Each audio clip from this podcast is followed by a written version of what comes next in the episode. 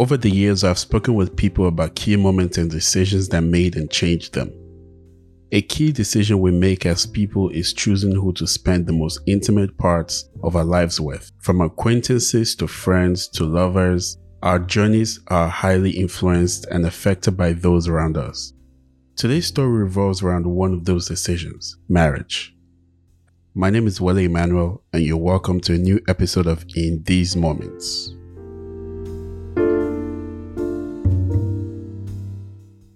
I came across Vera's story some months back after she made a post on a blog detailing some of her experiences in an unhealthy marriage. I made a note to reach out to her at a later date, and she was graceful and open to sharing the story on the show. She speaks on her marriage, adjusting to change, and a lot more. This is a very important discussion, and I hope it serves as a sort of reference for someone that may be going through something similar. This episode now stands as the longest of this show, so I'm once again coming through for those who love longer episodes. If you want more of this story, head out to patreon.com slash wale, that's P-A-T-R-E-O-N dot com slash wale for the exclusive parts of a story that aren't on the public feed and a lot more. With that being said, I leave you in the hands of Vera Ezimora.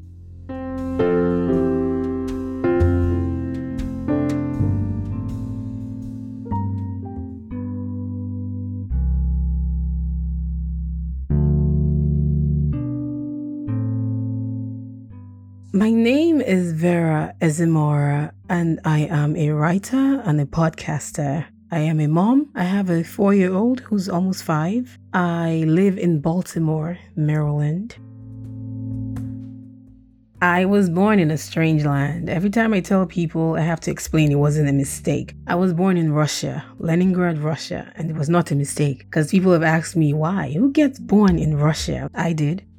My parents were both in med school, and that's where they had me. And we relocated back to Nigeria when I was four. I could not speak a lick of English when I returned to Nigeria. I could only speak Russian. Obviously, that's no longer the case. I am my parents' only child.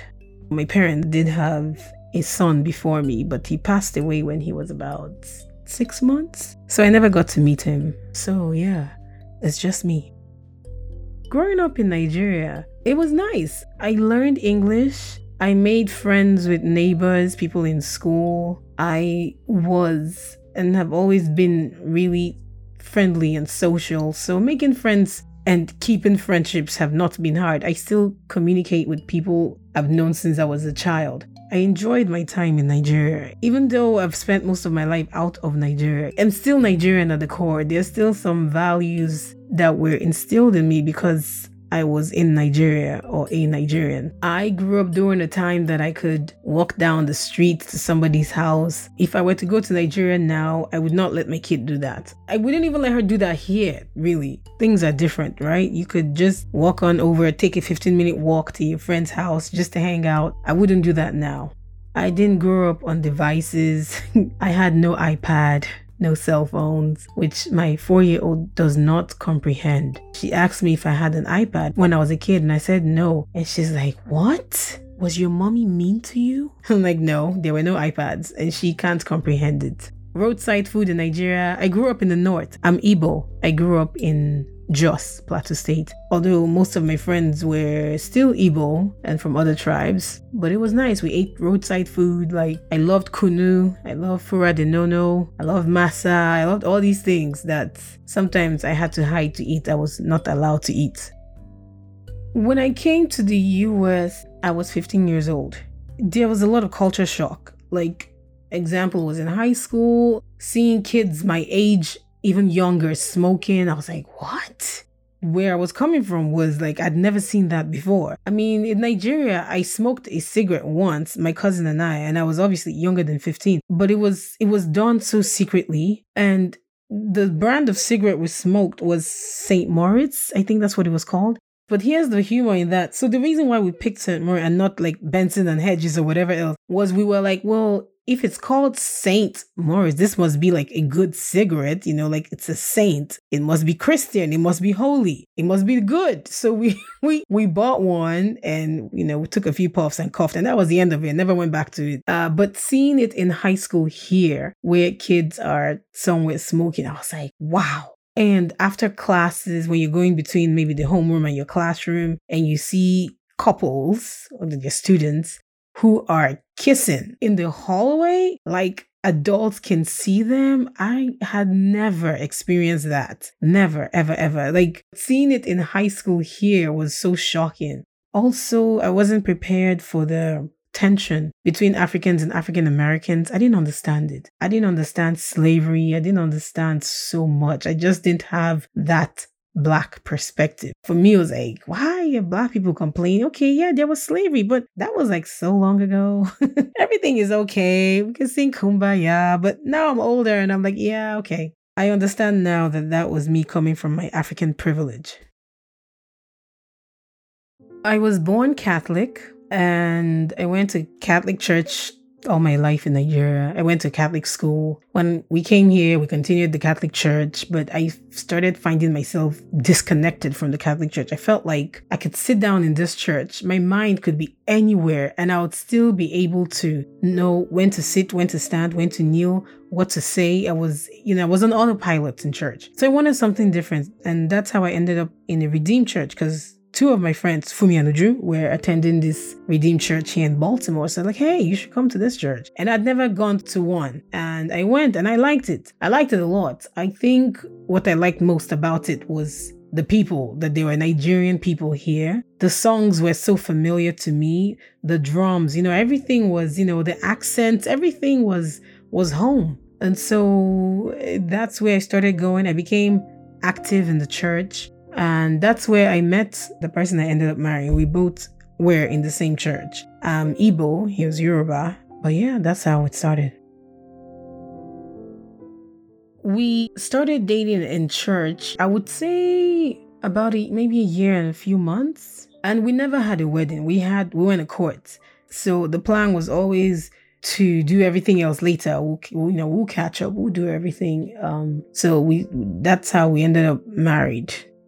I felt like I had married the person for me. We came from different backgrounds. I was very well aware of that, but I didn't think that it made any difference. I just thought, this is your background, this is my background. What matters the most is I love you, you love me, so everything's gonna be perfect we didn't have communication problems. I felt I could expressly communicate how I felt, and I thought that he was communicating too. We had conversations. I've been around couples who don't talk, and it, sounds crazy, but their conversations might be like maybe about the kids, about everyday life, but rarely ever best friend moments type thing. But I felt like we had that, like we had a good connection on that front he was ambitious and I was ambitious too. And I thought our ambitions matched each other. Like he was driven he had big dreams and I really liked them. I had big dreams too. So I felt that we're going to be able to push each other to achieve these big things that we, we, we had. On my end, my big dreams were I wanted to publish a book. I wanted to be wealthy. I wanted to be very financially well off. On his end, he wanted to eventually become the president of Nigeria, which I thought was okay. I had no interest in politics whatsoever, but I didn't mind that he did. And I knew it was something he was going to pursue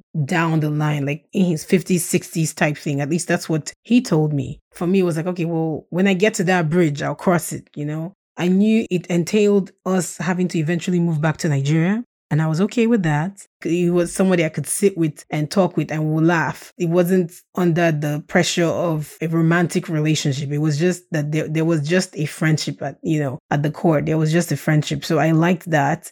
I felt like he, he was an independent thinker. Like he wasn't one who was swayed by the crowd. It's like he's like, this is what I want, and that's what I want. I don't care what anybody else thinks about it. So I counted all these things as strengths.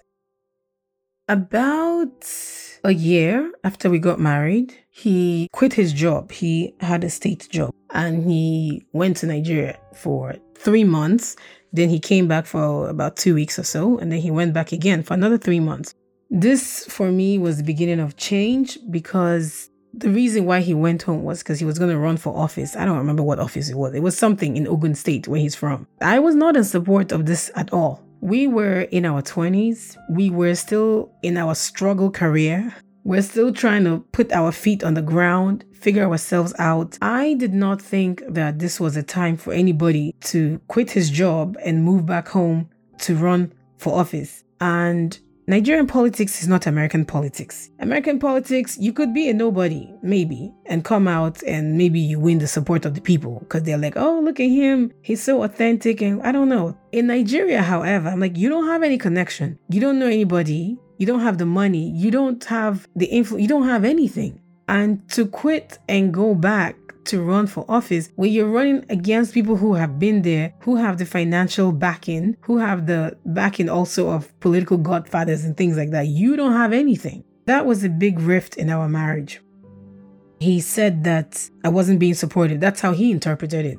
I wasn't being supportive of his career and he was supportive of mine. And I'm like, this, first of all, is not what we talked about. You never told me that you were going to go to Nigeria this early you're quitting your job. Now I have to stay behind and run everything by myself. This is not what I signed up for. But okay, his mother lived in Nigeria then, and he always used to say, Well, his mother knows people. He would say his mother is a politician. And I was like, That's not a politician. You know, when the politicians, and every time I say this, people laugh and they think I'm trying to be shady, but I'm not. The thing is, when a politician comes to the village where his mother lived and they share rice or oil or tomato, whatever they share, his mom is one of the people that gets something. I'm like, But that's not a politician. She can't introduce you to the top dogs Tinubu or whoever is at the top. I don't know. She can't introduce you to those people. She doesn't have those connections. In fact, she depends on you. You send her money for feeding, is how she eats. So you can't go and think that she can do so. If she could, she would have done for herself, I think. What had happened was his mother, who attended a white garment church, said she saw a vision I didn't think it made any sense, but Oluwasowipe, you should come home right now. This position is yours. Everything is worked out. They saw it in the vision, yada, yada, yada. So off he went. And nothing happened. I never received an explanation for why God did not keep the word that God said. He was running for office in Ogun State. Uh, it was a local office, a local position. I don't remember. And it was costing a lot of money. I was discovering more things about him that I didn't know before. What I judged initially as confidence, I realize now was really cockiness and arrogance. He told me, Yeah, people know my name. Everybody's celebrating. We did whatever event they did, and all these people wore the Asoebi to come. But they wore the Asoebi because you gave it to them. You know, they didn't spend their money. So who says no to free stuff? Yeah, they'll come. You're here to be sharing money up and down. So yeah, why not? I didn't see that as progress, but it's a difficult position as a wife. It's like anything you say can and will be used against you. No matter how you try to be diplomatic about it to say this is not a great idea. Sometimes, unfortunately, the average man, they have a certain ego. They can't take certain things. So it's hard to tell your husband that this thing you're doing makes no sense. Maybe it interprets as a wife saying that I have no confidence in you. I don't think that any man wants to hear that from his wife. That's not what I was trying to say, but I did think that moving to Nigeria for politics at this time was a complete waste of time and money and resources and everything in between. But that was seen as me being unsupportive. So he went. And I was here. I was paying all the bills by myself. It was an ex- incredibly stressful time for me. He came back eventually, not achieving the thing he went for. What he did achieve was debt. We got into debt because part of the money he took home was cash advances from credit cards. Those even come with a higher interest rate. It was wiping off whatever money we had saved. So it was a moment where I wanted so badly to just say, I told you so. You know, I said this was a terrible idea. It caused a rift because now he's back home He's looking for a job and looking for a job. He was home for almost a year with no job. So all that time, everything was on me.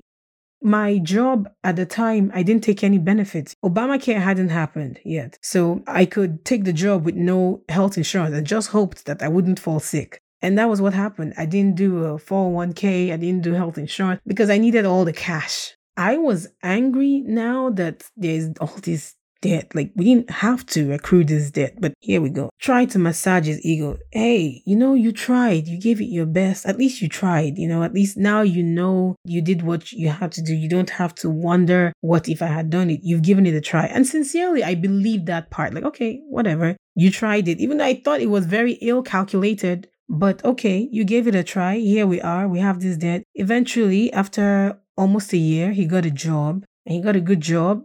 So now I was not paying the rent anymore. I was instead paying his debt off. And while husband and wife, you know, you cover each other, you work with each other, for each other, there was still a part of me that was resentful, you know? Because I'm like, this is money we could have saved for something. But instead, I'm putting it toward debt that I didn't even spend a penny out of this debt. Like, this is all you. But okay, that's where we are.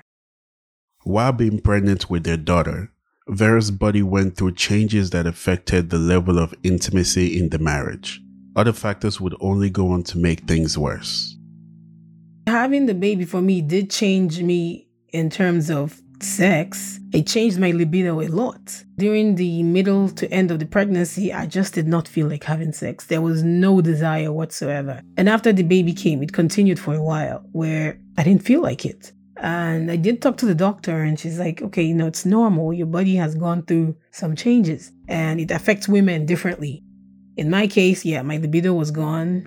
Uh, my vision changed. I started needing to wear glasses we had started a business together as a healthcare business. I had no interest in this business, but he wanted this business because it brings money or whatever. So I was like, fine, we'll do it. So I used the money I made from monetizing my blog. I used that to uh, fund the business everything we needed to pay to the state and all that kind of stuff. I used that money to do that. And when the baby came, I left my job. I went on maternity first and then I never returned. But that was the plan. We knew we were going to do that. And I was now a stay at home mom, but I was still making money from the blog. It just wasn't consistent income like the way I'd get from a nine to five job. So I was still doing that, and the business was struggling. And when we didn't have any clients yet, and so he suggested that he quit his job to look for clients, which I thought was ridiculous. I said, "Your income is the only stable income in this household. We have a new baby. All three of us are on that insurance, and you want to quit your job to work on a business that has not brought in any income. And he's like, I know myself. I know myself. Once I talk to people, yada, yada, yada. I wasn't allowing that. And that was another bone of contention because yet again, I was not being supportive of his dreams. But I thought this is not a plan that makes any sense. Who quits their job to pursue a business that hasn't even made a penny? I suppose you can do that if you're in a certain situation. If you were maybe living in your parents' basement where you don't have any bills, you know, you don't have anyone depending on you, you can afford to take that risk. When you have a new baby and a wife who's not working, no, you cannot afford to take that risk. I think that for me, the reason why I remember that moment is because I think that there was yet another shift for me in my mind. Like I was looking at him differently. Like, how could you even come up with that idea? I, I just couldn't believe it. Like, I didn't understand it. It was unfathomable to me that he thought that was a good idea. Someone who had people depending on him. Me, the baby, his mother, his mother's other children, his mother's rel like all these people are depending on you and you're gonna quit your job. I lost some respect right there. And I was looking at him really differently. I definitely did not feel confident in him. I didn't feel that this is someone who can, I can't go and sleep with both my eyes closed saying that, oh, he got this, he would, he'll take care of it. I can't. I felt like I needed to be on top of things. I needed to be like, okay, what's going on? Because if I look away, you're going to have us all outside, homeless with the kind of plans you're coming up with, I need to look out for myself. He used to know exactly how much I had in my account. I felt that when you're married, these things are not, you know, you, you know each other. See, why should it be a secret how much I'm making or how much I have? Like, I don't care. You can have access to it. You can know how much. It's not a secret. The problem was, as I noticed, he always found something to spend the money on. He always found one project or the other that never panned out to be anything. And I literally asked him, like, do you get restless when you have money in the account? Does it bother you when there's money and you're like, we need to spend this down? Like, you seem to always be on the spend down. You say, no, we're good. We have money. And I'm like, that's not money, you know? A couple thousand dollars to me wasn't money. Okay, you know, so we have $10,000. That's not money. And the reason I'm saying that is because, I mean, if you don't have an income and you have to pay all your bills for like two months, you're fresh out of money. It's a nice amount, but that's not the I have arrived amount, basically. Every time the joint savings went up, it was guaranteed that it was going to come right back down because he's going to find something. I will be completely honest, I never came out right and said, I'm losing my confidence in you type thing. I never outrightly said that, and I didn't even know how to say it. In addition to that, our sex problem was still a problem. We had sex every now and then, but it was always me just fulfilling my wifely duties. That's how I like I would I would do it and inside of me is like I can't wait for this to be over. It wasn't pleasurable. I didn't want it. I wasn't turned on. It didn't matter what he was doing. I was not turned on. And there are different kinds of women. There are women who can still have a sexual relationship with their partner, even if they are mad at them or whatever. For me, it starts with my mind. Once I'm not feeling connected mentally, intellectually with someone, the rest of me just follows through it wasn't a lack of love. I still loved him. So it wasn't that. It's just that while my heart and my body are trying to do one thing, my mind is there whispering, like, girl, you've married this one. What did you get yourself into? And that was always a problem. Like, we couldn't have sex without a lubricant. That's how dry I was. It just wasn't happening. And even then, it was still difficult. He was disappointed. I mean, our sexual life was like in the tank. And I felt horrible. But I didn't know how to open up my mouth and say, I just don't respect you. Or I didn't know how to say those words. Even when he kept asking, What's the problem? I couldn't say it. In the past, if I said something that was not supportive of his business, that's a bone of contention. That's something he's mad at me for you know, that he constantly brings up. So I'm like, how am I supposed to tell him I just don't see you the same way? How do I open my mouth and tell the person I'm married to, like, I, I love you, but, you know, I'm kind of irritated.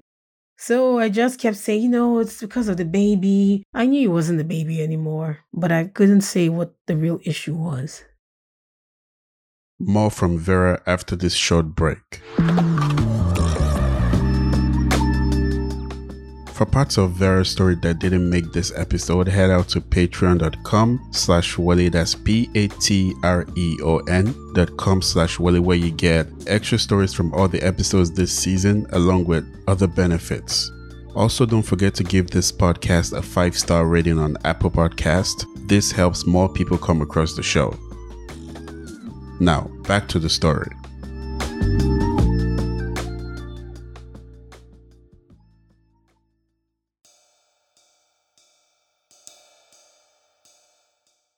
A year before my baby turned one, I went to Nigeria. Then his mom joined us.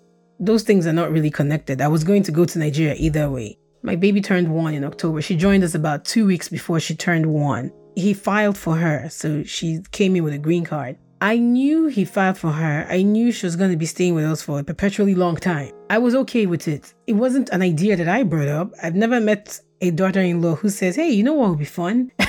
Is if my mother-in-law moves in with us. Yeah, that would be nice." So it wasn't an idea that I brought up. He thought it was a great idea. At least he said to me, "Oh, you know, she could help out with the baby, yada yada yada." And I was like, "All right, cool." I wasn't too excited, but eventually I came around. You know, I prayed about it. I prepared myself, like, and I told him, I said, "Okay, she can live with us, cool, but I didn't have a lot of expectations or demands. My thing was just let me be. Don't expect me to live my life differently now because she's here. You know, just don't be in my way. I gave her free range in the kitchen. I'm like, you know, if I cook something and you're like, eh, I don't feel like eating that, you're welcome to cook something else. I know some women are particular about who goes in their kitchen or who cooks or who does. That wasn't an issue to me. I was like, I don't care. Two weeks after she came in, he lost his job. I don't know till today the real cause of the job loss. He said Nothing happened. They just called him in the office and fired him. And I believed him because I had no reason to doubt my husband. I was like, you know, he, he's not lying. You know, the devil is a liar. the mom is with us now. She didn't give me problems. As far as I knew, we were good. As far as I knew, we were on the same page. As far as I knew, I liked her, she liked me.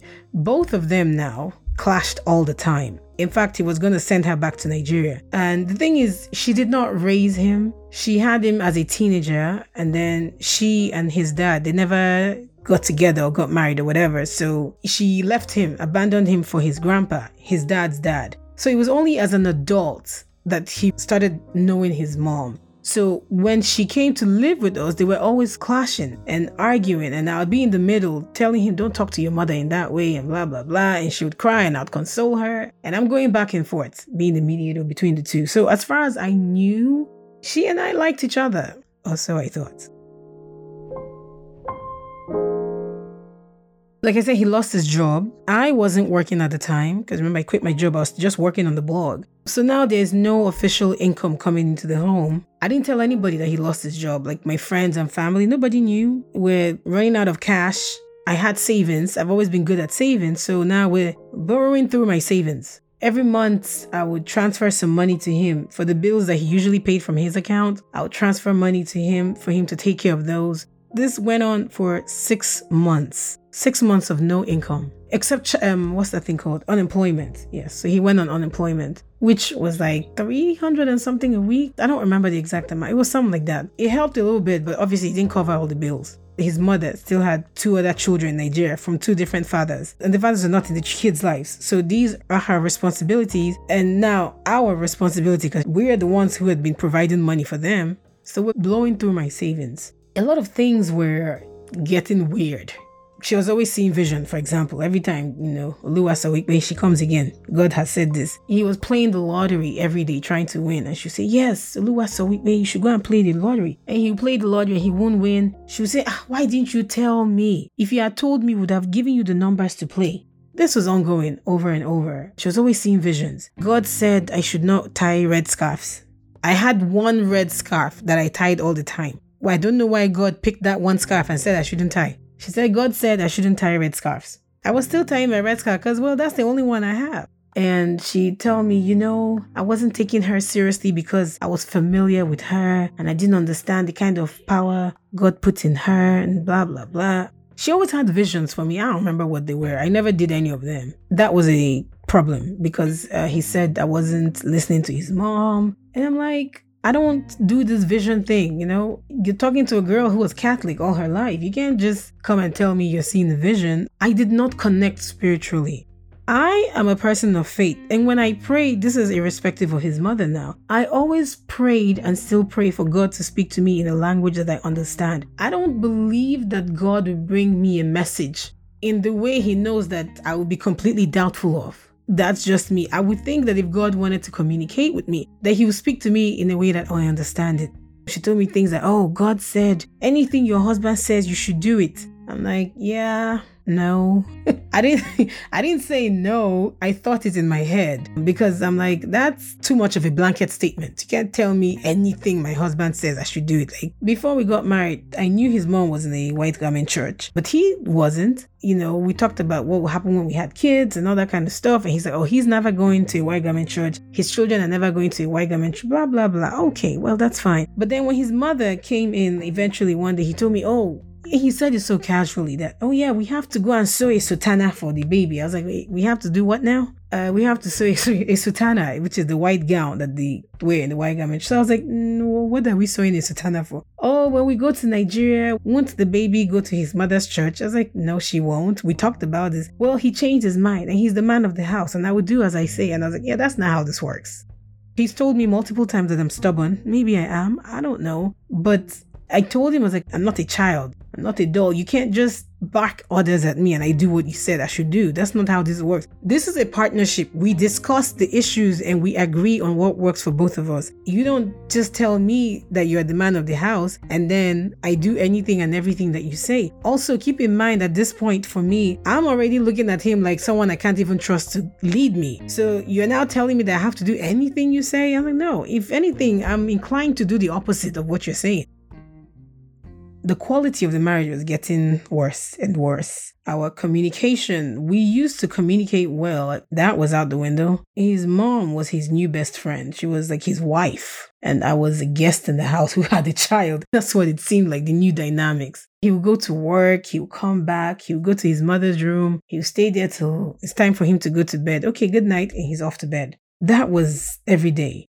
He started a business this one was about Nigerian movies, creating an app for Nigerian movies, blah, blah, blah. He said he was going to Nigeria. This was in 2017. The reason he wanted to go to Nigeria was he wanted to talk to Mo Abudu about that movie, The Wedding Party. They had released the first one, so now the second one was coming out. And he was going to go to Mo Abudu to tell her to put the movie on his app. So I said the first part of that movie was on Netflix. I'm sure the second one will be on Netflix too. A friend's husband actually gave him money to pay for his ticket to go to Nigeria, free of charge. It wasn't borrowing him the money. My job was a contract job. The job was over. So now I was looking for another job. Still, I gave him some money. I gave him a thousand, even though I thought this trip was a waste of money. But I still gave it to him. Said, all right, to support the dream, you know, lest I be accused of not supporting the dream. And he flew to Nigeria. Didn't even get to meet Mo. He emailed her and Mo was like, Yeah, first of all, the movie doesn't belong only to me, so I can't make that decision. Second of all, it's still a no, because, you know, we're not interested. We've already contracted to other, you know, like all that kind of stuff. They're not interested. So the whole trip was basically useless. I mean, you don't get on a plane and fly to Nigeria to send an email. You could have done that from here. He spent about a month, three weeks in Nigeria. I asked him when he came back, How do you think it went? He said, Yes, it went very good. Hollywood knows my name now. This one, that one. He didn't come back with one single movie. Well, I take that back. He did come back with one, a Yoruba movie, which we explicitly talked about this and we're like, we weren't going to do any Yoruba movies or Igbo movies. You wanted English movies so that you can appeal to more people. He came back and that's all he accomplished, but all the money spent. Even the person who gave him money for the ticket to buy his plane ticket, he didn't use that money for a plane ticket. He put the plane ticket on his credit card and he took the cash home to go and do big boy in Nigeria. Stayed in expensive hotels, ate at expensive restaurants. Meanwhile, over here, bills are going unpaid. I didn't know until he returned that he didn't even have enough vacation hours to travel. He's now complaining that his salary was short. And I'm like, why would your salary be short? Because he's not an he's not don't pay him on an hourly rate. But apparently he didn't even have the vacation days and he went anyway. I thought extremely irresponsible. Why would you do that? This was not even a necessary trip when he went, the app was not ready. The app he was going to present, which was another reason why I thought this made no sense. I said, You're going to sell to people that, hey, I have this app, but the app isn't even ready. And you're going to get on a plane and travel thousands of miles to tell them, Guess what? I have something you love, but I can't show you because it's not ready. But trust me, it's great. I was like, You, no, but who does that? It's impossible to mention everything that happened. The day he came back, we started arguing. He was mad at me and I was like, what is the problem? And he finally told me what the problem was. It was that when I picked him up from the airport, it was me, my daughter, and his mother. You know the cart where you put your luggage? I let his mother push the cart. Why didn't I take it from her? I said, well, the cart was yours. The mom was also yours. So if you didn't want your mom pushing your cart, why didn't you take it from her? At this point, I'm feeling even more frustrated because what was happening was every time he did something that I should have said something about, I would just bottle it up inside for the sake of peace, right? I'll tell myself, for the sake of peace, I'm going to let this go. I'm not even going to mention it because it's just going to be a whole new fight. I don't need the drama. That's fine. You know, in marriage, you have to pick your battles. And I convinced myself of all these things. And so when he would do things, I would just swallow it and take it and not complain. So I said to him, I'm not here to serve you or your mother. Like, that's really not what I'm in this house for. If you don't want your mother pushing your cart, you take it from her. That's what makes sense. He said he was only trying to protect me because you know how these people are, these older people. She's gonna go tell people in Nigeria. I said, I don't care what she's telling people in Nigeria. This is my house. You can't tell me to do what I don't want to do. What you should do, actually, and put it on me and tell me you're protected. I said, I don't need that kind of protection. So the fight went on. When he came back, we were barely talking three days into it, maybe, we had a big blowout. And I was like, Do you even want this marriage? Like, are you tired? Are you wanting out? He's like, You know what? I don't want the marriage. But this is not the first time he said that. It's just that other times I tell myself, you know, he's a careless talker. He talks carelessly. He gets mad. He gets angry. He says things without thinking. Then you come back and say sorry. But this time, this was a day before Thanksgiving in 2017. This time, I was done, done. I knew that I was done. I just couldn't. I felt like I didn't even know what it was I was actually fighting to hold on to. Because I looked at the marriage and I thought to myself, so I'm fighting to be in a marriage that I don't want to actually be in anymore. His mother gave him visions that he was going to be a king. I don't know king of where because they don't come from a royal family. His father was asking me, king of where? And I said, I don't know, sir. He's, he's your son. so you tell me where he's going to be a king of.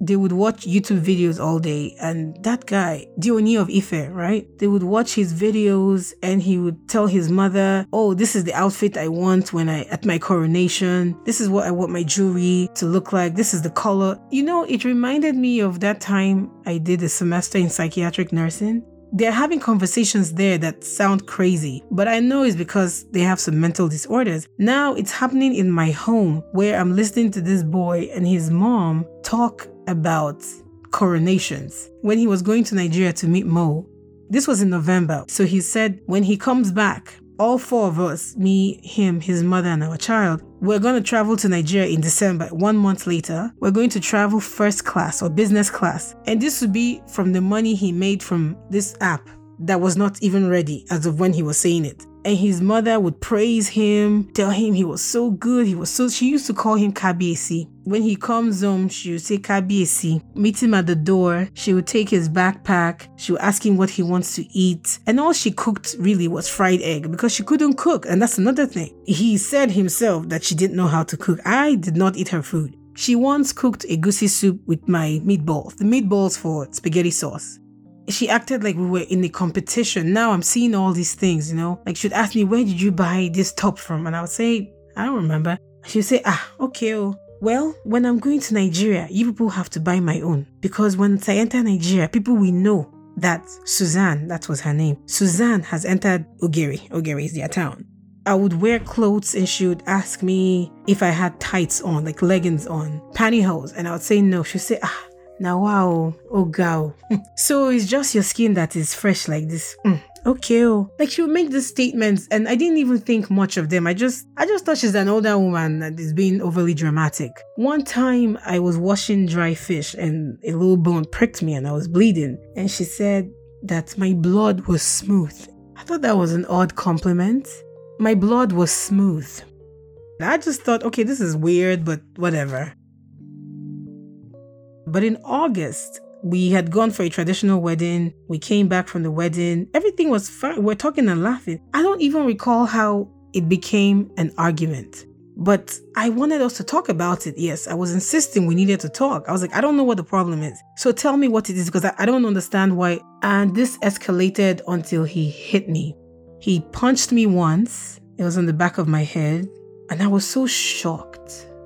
I never thought that I would experience this ever. I never thought that I would experience this from him. He never apologized for that.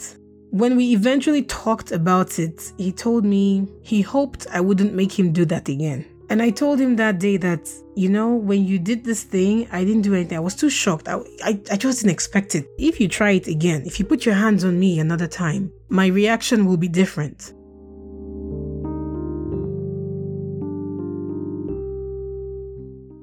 So back to him coming back from Nigeria. When he said he didn't want the marriage, I went I told my aunt, I said, This is over. And this was the first time anybody knew anything was going on. When I got off the phone with my aunt, I opened up the thing where we keep our important documents and I took out everything that belonged to me and my child birth certificate, passports, all those kind of stuff. I took everything out. I went to the living room. I took my degree. I took I took everything that was of importance to me. The very next day, took them to my aunt's house. I didn't tell him that I took all those things out. He noticed it one day, and I'm assuming that he went looking for them himself. And he asked me about them, and I said, "Yeah, I took them." And he says, "So, are we supposed to live in the same house like this with you taking stuff?" I said, "I didn't take anything that belongs to you. I took what was mine and my child's." And I told him that day his mother could hear. I told him that day that I was done trying. I was like, I've given you everything that I have to give you. I have nothing more to give you. There will be no more efforts on my side to make this work. it was because of love that he and I were in the same house and his mother was living with me. I said, if it weren't for love, the most relationship I would have with your mother would be that she would be my mom's errand girl, maybe. And he was very mad about that. But I didn't care. Because at this point, I felt like all those things I'd been keeping inside of me, I was now free to let them out. Because I just felt like I was protecting your feelings and your ego. And I thought I was doing this for the sake of peace, but I'm not getting anything from this. You know, there, there is no benefit to me of keeping things inside of me because you don't even look at me and appreciate the fact that I'm here or I'm trying or I'm doing this or I'm doing that. I am like, you think it's easy for me to say somebody else should come live in my house? Do you think this is fun? Like, it's not fun for me, but I accept it because she's your mother. And then this is the treatment I'm getting in response. And before this, also, I was suspecting they were talking about me. I don't speak Yoruba. So I started recording their conversation and I would send it off to my Yoruba friends and they would tell me what they were saying. In one recording, he and his mom are talking. They said I'd gotten too big for them. They needed to clip my wings. In another conversation, he's telling her if I did not move out, he was going to throw my things out and I needed to leave and da da da. And this whole time, the mom is still laughing with me, smiling at me, but she didn't know that I knew. They didn't know I knew what they were talking about. And I went along with it. I said, fine. You know, as they say, to catch a monkey, you have to become a monkey. So I said, fine, we're all going to be sneaky then. So I kept recording them. And then I knew she was traveling somewhere for Christmas. I knew she was going to Chicago for Christmas. They didn't tell me that she was traveling, but I knew because I recorded them. So on the day off, as she was leaving, I asked her, "Okay, you you're going somewhere?" She said, "Yeah, she's going to see her sister or brother, whoever the hell she said she was going to see." So I said, aren't you gonna take the rest of your stuff? And she's like, ha are you chasing me out of my house? I said, yes, I am. That's the way she used to talk. You say, are you chasing me? I said, yes, I am. You will not return to this house. So you might as well take everything with you right now. And I told her that as long as I'm here, you can't come back. When I leave, you are free to return. But while I'm here, this is the end. This is where it ends. And he said, Are you talking to my mother like that? Yeah, me and da da da. And it became a huge, huge fight. He said he made me. I was like, oh, okay. he took her to the airport.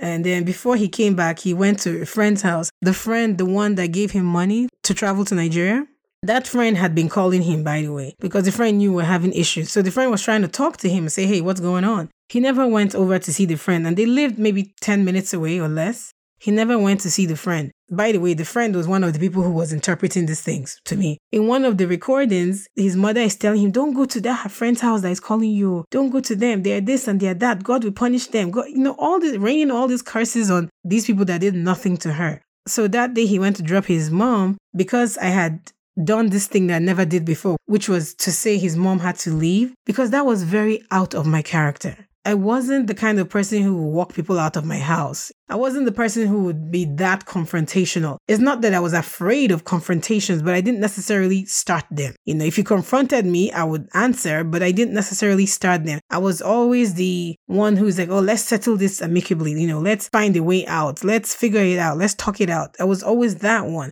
I was never the one to say, get out of my house. So that was different. I suppose was scary for him. So he went to that friend's house and he told them, Oh, I'm so sorry. You've been calling me. I was really sick. Of course, the friend knew he was lying because he's been the one telling me what they were saying anyway. So he already knew why he didn't come. But the friend was like, Okay, yeah, sure. So he tells the friend that Vera just went crazy. That nothing happened though. She just woke up and went crazy and told my mother not to come back. My mother loves her. My mother does this. The people he's talking to already know that he's lying because they've already been hearing everything they've been talking about, but they pretended nonetheless not to know while he was there. I don't know what prompted me, oh, but I went into the woman's room and I saw her luggage. They were padlocked, right? She, I was like, who padlocks luggage in the house? So I went and got a hammer and I broke one padlock and I opened it up and I saw his documents. I guess after I took mine, he took his. I didn't care for his documents. If I wanted his documents, I'd have taken them in the beginning. So he took his documents and hid them in his mom's luggage. But there was also an underwear and it was a worn, dirty underwear. I don't know why that was in there. I don't know if it's some diabolical thing, why her underwear is locked up with his luggage. I don't know. Um, I put the hammer back and then I was like, wait, let me go see what's in the second luggage. And then I went back and I opened that one up and there were clothes on top and I just moved things around a bit. And that's when I saw the juju. There was a calabash. It was covered. There were feathers on top of it. I didn't touch it. I was screaming. I'd never seen juju before, except in movies. And there I was looking at it in my house. I didn't know what to do. I called his dad. I said, This is what's happening. And the dad was screaming on the phone. He's like, Oh my God, this woman wants to kill my son. I don't know if he was crying, but he sounded very emotional. And he said he was on his way. Meanwhile, his son was at the friend's house telling them I was going crazy for no reason. And I was texting with the wife and I said, Let me know when he's on his way back. So she told me when he was on his way back and I put everything back. So apart from the calabash, there was some liquid. It was black. I don't know what it was. There was another plate also covered that I did not open to see what was in there. And so I zippered the luggage, put it back in the closet. And then he came back with a friend and when he came back, the first thing he did was go to his mother's room to check if her luggage was still there. But he didn't realize I had tampered with it. And so the friend is trying to talk to both of us, and he's, you know, we're not on the same page. And I'm not honestly interested in talking at this point. I'm still shocked and trying to act like I didn't just see Juju in my house. And so his father called and said he's almost there. And he heard me talking to his dad and said he wasn't going to stay, that nobody was going to come to his house and tell him how to do things and yada, yada, yada. So he decided to leave. And so I called the dad back. I said he's leaving. So the dad said, okay, go and show him the juju so that he will know what his mother, because this is our thought at this point. We thought, oh my God, his mom is using juju and she has used juju to hold him. And he needs to know what his mother is doing, right? So he says he's going. I'm like, okay, I ran into the room, I brought the luggage out, and I opened it. I was like, look, look at this. Look what your mother is doing. And I expected him to be like, blood of Jesus. You know, like something dramatic when you find something so shocking, like the kind of reaction that I had. He said it was his. It wasn't Juju. I was like, what? And he brings out the plate, not the calabash, but the plate. And he's trying to show the guy, his friend, and saying, Look, look, it's not juju. And that one did not want to look at it. He said he didn't want to be blinded because he didn't know what was in there. so that one is probably like, I beg, I beg. I just came to settle fight. I'm not here for all this. He didn't even want to look at what it was. He got mad that I had found the juju. And so he pushed me. And when he did, I was like, well, I did tell you if you touch me again, it would not end the way it did. So this time I called 911. I told them I'm calling to report an assault. He left, took his mother's luggage with the juju and everything, left. By the time police came, he was gone. And his dad came also, but he was gone. Even the dad said to the police, You have to get him. I gave the police my entire report. They took pictures. I wasn't harmed physically. I didn't have any wounds or anything, but I told them everything that happened. And so there was now a warrant out for his arrest, but he had left the house. I didn't know where he went to. We had a security thing from Xfinity. So the police told me that I could file a protective order against him. I didn't even know what it was. I knew what a restraining order was, but I didn't know protective order. So the next morning, bright and early, I changed the alarm, the security alarm. I changed the password. And the reason I did that was if he came home, the alarm, when you open the door, you know, you have to punch in your password real quick before the alarm goes off. But since I changed the password, I knew the alarm would go off. I wanted to know if he came home because now I'm paranoid. I don't know. Are you coming home to do something to me? Are you coming to drop more juju? I don't know what you're coming home for. So I was very paranoid. So I went off to the courthouse. My baby and I, she was two. She had just turned two. I thought this was like a five minute thing. You go to the court, you tell them I'm filing protective order. That's it. You're dismissed. No, it took all day. I had to stand in front of a judge. It, it was stressful. I hadn't eaten. Thankfully, I had stuff for my baby, but I felt terrible that I'm with her in court all day. So they granted me temporary protective order, which was seven days, and we had to come back to court. Soon as I got in my car trying to come home, Xfinity called me and said, Your alarm is going off at home. Should we dispatch police? I said, Well, I'm not home, so clearly there's an intruder. Yes, dispatch police. By the time I got there, police was there already. He was standing outside with the police, trying to sound normal and telling the police, I only came to take my clothes. I didn't mean anything, blah, blah, blah. So I told the police my daughter was asleep. I said, let me take her upstairs and I'll be right back. By the time I took her up and came back, they had him in handcuffs. Not because the alarm went off, but because, you know, they had checked the system and saw that there was a warrant out for his arrest anyway. So they put him in handcuffs and they took him away to the police station where they told him everything about the protective order. You're not to come within however many feet for the next seven days. And then we went to court. Now, this is happening in December. This happened on December 19th, and I was to start a new job on January 2nd. You can imagine the state of mind I was in when I started the job. I was very distracted. I was constantly having to get out of the training room to take a call from this lawyer or that lawyer or this person or that person. My friends were extremely worried. My family was worried. It was just everything came crashing down at the same time. Even though the marriage was bad and I knew or suspected that this would probably end, I didn't think it would end right now and I didn't think it would end in this way. So we went to court the second time and I was granted the protective order for an additional six months. I changed the locks on the apartment, I changed the mailbox. It was a lot going on. I was driving around Maryland like a crazy person because I had to drop my kid off somewhere for childcare and drive back to pick her up. I don't know how I did it during that period. I really don't. When I look back at it now, I'm like, that was really an insane schedule I was keeping. But I did what I had to do. I was so stressed out during the end of this marriage. That's before it even became official that we've separated. I was not sleeping at night. I was losing weight without trying. I was troubled in my spirit. When he went to Nigeria, I felt like there's this impending doom coming. And I didn't even know what it was, but I was praying a lot. I didn't know why I was feeling the way I was feeling where in my intuition I felt like there was impending doom. I needed to really pray against things. And I was praying, but I didn't know what I was praying against or whom I was praying against. It's only later I realized this whole time you two were my problems. Vera talks about the divorce process and facing her ex husband in court. I started to piece my life back together little by little. I filed for divorce in February of last year, of 2019. My lawyer was an older white guy. He was nice, but he wasn't aggressive enough. I ended up firing him and hiring somebody else, this young Igbo girl who was just a shark. I don't know how she did it, but she got me what I needed. And the divorce, I was told, might take up to a year and a half. It ended up going from February to October. My name was never changed, so I didn't have to go through that process of changing my name back. We were separated for a year. By the time we went for child support, it had been six months of filing, and now we had been separated for a year. Throughout that year, not once did he say, Here's a penny to take care of this child we have together. Or, Hey, how are you surviving? Taking care of the kid. Not once. I did everything by myself took her to daycare. I dropped her off. I picked her up. I prepped her meal. I did everything for her.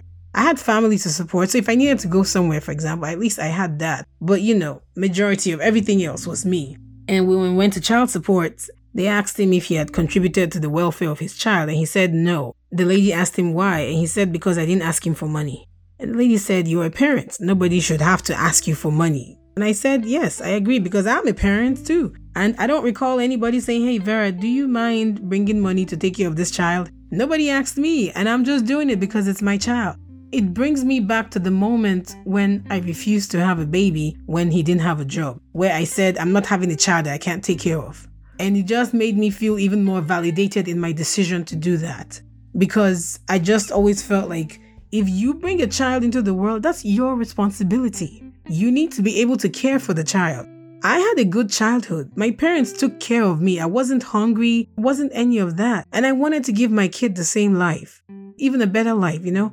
Like she can have what you want to have. And I don't want it to be a case of, oh, I can't take you to McDonald's because, you know, mommy hasn't gotten paid and all these things. So I was glad to even be able to take care of her comfortably. When he was in Nigeria, when he went to see Mo, he also went to see a native doctor. The native doctor told him that I was the cause of all his problems in life, that I was fighting him spiritually. I was the one not letting him to progress. I didn't let him become a senator or whatever it was he was going for in Nigeria. I was the one who didn't let the business thrive. Anything, in fact, that he wanted that didn't work out, it was me. I caused all of it. So now we've been separated for a year. Since I'm out of his life, he should be better, right? But no, he had gotten worse. He had lost his job Again, his car had gotten repossessed. He was almost being thrown out of his apartment. He looked disheveled when I saw him. But on my end, things were okay. In fact, things were great. I got a much better job, put my daughter in school, in a private school. I wasn't getting a penny of child support. Eventually, at some point, child support came through his unemployment. It was a hundred and something dollars. I don't remember the exact amount. It went on from the end of October to the beginning of February 2020. So about four months or three months. That's it. Now, close to the end of the year, I haven't received anything else. The way America works, whether you pay it or not, it continues to count. It's counting against you as a debt that you owe. It's working against his credit. Like, I don't know where he lives. I don't know if he's employed. I don't know anything. And every now and then, child support would send me a letter and say, he's not paying anything, so we're ready to. They have things they do when you're not paying, like they suspend your license, they don't let you renew your passport, you might get arrested. It's a lot of things. It comes up on your credit. When you go to apply for a job, they do your background check, it shows that you're behind on child support. It's all these things. As for when I called the police, because I called the police, we had to go to court. It became a criminal trial. In court, he was offered a deal that if he attended, it was like some kind of anger management thing, but for abusers, that it wouldn't go on his record. He wasn't going to go to jail, it wasn't going to go on his record. He refused it. He went on the stand and told lies that one day he was at home. I thought he was sleeping, but he wasn't. And I told my friend I was going to destroy my husband's life. And I threatened bodily harm on him and his mother. All these lies he told. But here's the fun part we went to court twice. The first time we went, he asked that we reschedule it. The reason was that he had a witness and the witness wasn't there. The thing is, when you say that, they demand that you tell them the witness immediately so that they can subpoena the witness. So he gave them the guy's name. Remember the guy who was in our apartment the day I found the juju? He gave them that guy's name. So they subpoenaed the guy. So the guy came to court the second time. The judge asked him what he saw and he told the truth. So I told my side, my ex told his side, the witness told his side. At the end, the judge said he relied heavily on the account of the witness. So basically, my ex helped my case because I didn't subpoena this guy. If anybody should have subpoenaed him, it should have been me. I don't know what he was expecting, and after he had him subpoenaed, by the way, he left court and called the guy and said, Oh, Vera had you subpoenaed, by the way. I spoke to him and I was like, I did not have you subpoenaed. I don't know why he told that lie, but it was a stupid lie because when the subpoena letter came, it showed where it came from. I was the state's witness, he was the defendant, and he had a public defender. It showed the letter came from the public defender for the defendant, not for me. Even on the day of court, the friend told him, Can you just accept this deal so that this thing doesn't get bigger than it is? He said, No, no, no, lie, lie. I will not, unless this judge tells me that I'm guilty. He used his mouth and he professed it and he got it. So the judge told him he was guilty of second degree assault. He didn't get any jail time, but that class that they told him to take that he refused, that was an option, it was no longer an option. It was now mandatory. He now had to take it and it showed up on his record it would now show on his record that he was convicted of second degree assault. She talks about life as a single mom and how much better she's doing. Being a single mom is not easy. I'm 100% responsible for her. However, for me, it's easier than when I was married. And the reason is because when I was married, I had somebody else that I had to discuss things with if I wanted to make a decision for my child. He was a parent who was physically present in the home, and I'm sure he loved his child. But in terms of who's helping to do stuff, I was still the one doing it. In the two years he spent with her in the same home, he gave her a shower one time.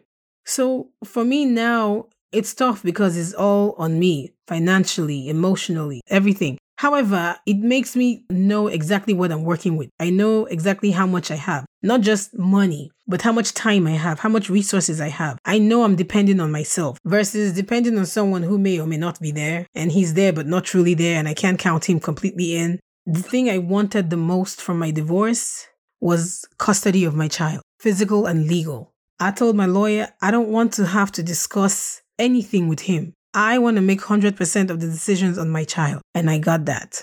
So now, if I need to do anything for my child, I don't need to discuss it with anyone. I'm navigating life as a single mom. I'm navigating everything all over again. Dating is different, everything is different. But I'm enjoying the season that I'm in. Although it wasn't the plan, it wasn't what I planned when I, you know, got married and all that stuff. And I could never have predicted that I would be here. But I know that I've always believed that a marriage should be enjoyed. I've always known that if I found myself in a relationship that was not serving, that I would walk away. I've always known that. I just didn't think I would actually end up in a relationship or in a marriage that I needed to walk away from. I got my peace of mind back. I sleep at night. I have a deeper, more meaningful relationship with the people in my life, my family, my friends. My life is more wholesome.